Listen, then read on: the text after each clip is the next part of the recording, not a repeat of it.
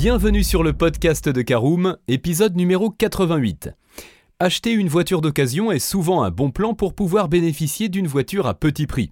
Cependant, parmi les nombreuses offres présentes sur le marché chez les professionnels comme les particuliers, il arrive que des défauts non signalés et ayant échappé aux vérifications mécaniques préalables viennent entacher ce que l'on pensait être une bonne affaire.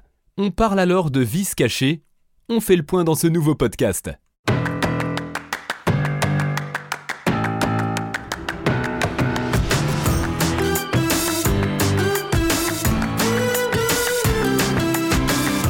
Bonjour et bienvenue dans un nouvel épisode du podcast de Caroom, le podcast dans lequel on vous partage notre expertise dans le domaine de l'automobile. Mandataire, voitures neuves et d'occasion, importation, démarches administratives, essais, bons plans et nouveautés, on décortique tous les sujets ensemble pour répondre au mieux à toutes vos questions sur l'automobile. Caroom, c'est un comparateur de voitures neuves, d'occasion et de leasing mais aussi un guide d'achat qui vous accompagne et vous conseille dans toutes vos démarches automobiles. Bonjour à tous et ravi de vous retrouver pour le 88e épisode de votre podcast automobile Caroom. Alors un sommaire en trois parties, nous verrons ce qu'est un vis caché en première partie, nous verrons en deuxième partie comment prouver qu'une auto comporte un vis caché, et nous terminerons ce podcast par le cas d'une auto avec une carte grise de collection. Alors, qu'est-ce qu'un vis caché? C'est notre première partie. Eh bien, afin de définir ce qu'est un vis caché d'un véhicule, il faut que trois conditions cumulatives soient présentes. C'est la définition de l'article 1641 du Code civil. En premier lieu, le défaut doit être caché par le vendeur. Il doit ensuite être antérieur à l'achat du véhicule. Et enfin, le défaut doit rendre l'automobile hors d'état de marche ou en mauvais fonctionnement.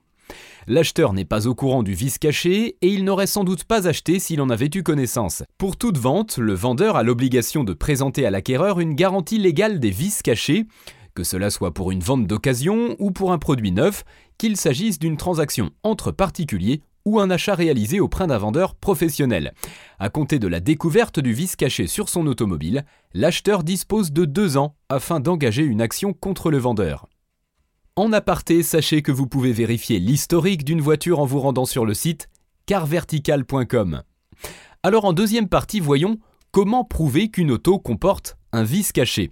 On a vu que la garantie des vis cachés était une obligation légale.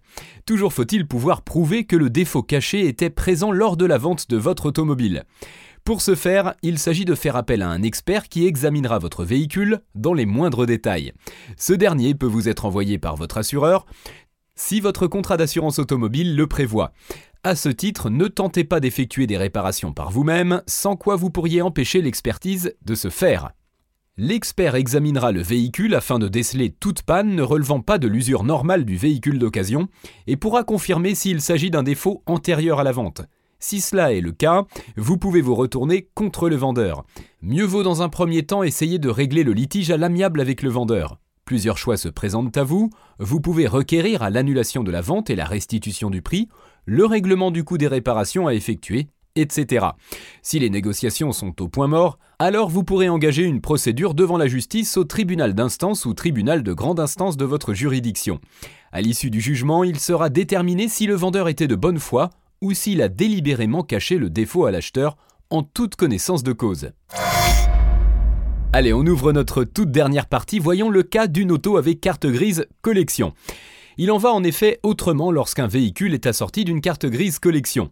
Afin qu'un véhicule ait une carte grise collection, il faut qu'il soit âgé de plus de 30 ans. En cela, le mot collection est quelque peu trompeur, car il s'agirait plus d'une carte grise ancienneté. En termes de vis cachés, il n'est pas possible de les faire valoir devant une cour de justice. En effet, tout automobile ayant une carte grise collection n'est plus considéré comme un véhicule d'usage, mais comme un objet patrimonial. Voici alors la logique de la loi et de la jurisprudence. Lorsque l'on achète une voiture avec carte grise collection, ce n'est pas pour en faire une voiture d'usage, mais pour rouler occasionnellement. De plus, on ne peut s'attendre à ce que la mécanique de la voiture soit en parfait état de fonctionnement. Ainsi, les personnes attaquant en justice le vendeur d'une auto ayant ce statut en invoquant un vice caché se font toujours débouter de leur demande. Pour se prémunir de ce type de problème, il faut donc bien faire attention à la voiture ancienne que l'on souhaite acheter. Une expertise approfondie doit être effectuée avant tout achat, car après, il devient impossible de faire marche arrière.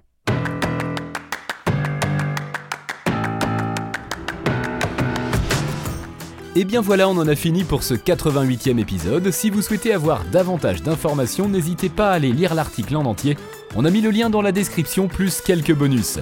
Vous pouvez également le retrouver en tapant Karoom vis caché sur Google. Et si vous avez encore des questions, vous pouvez laisser un commentaire sur l'article ou les poser sur notre forum.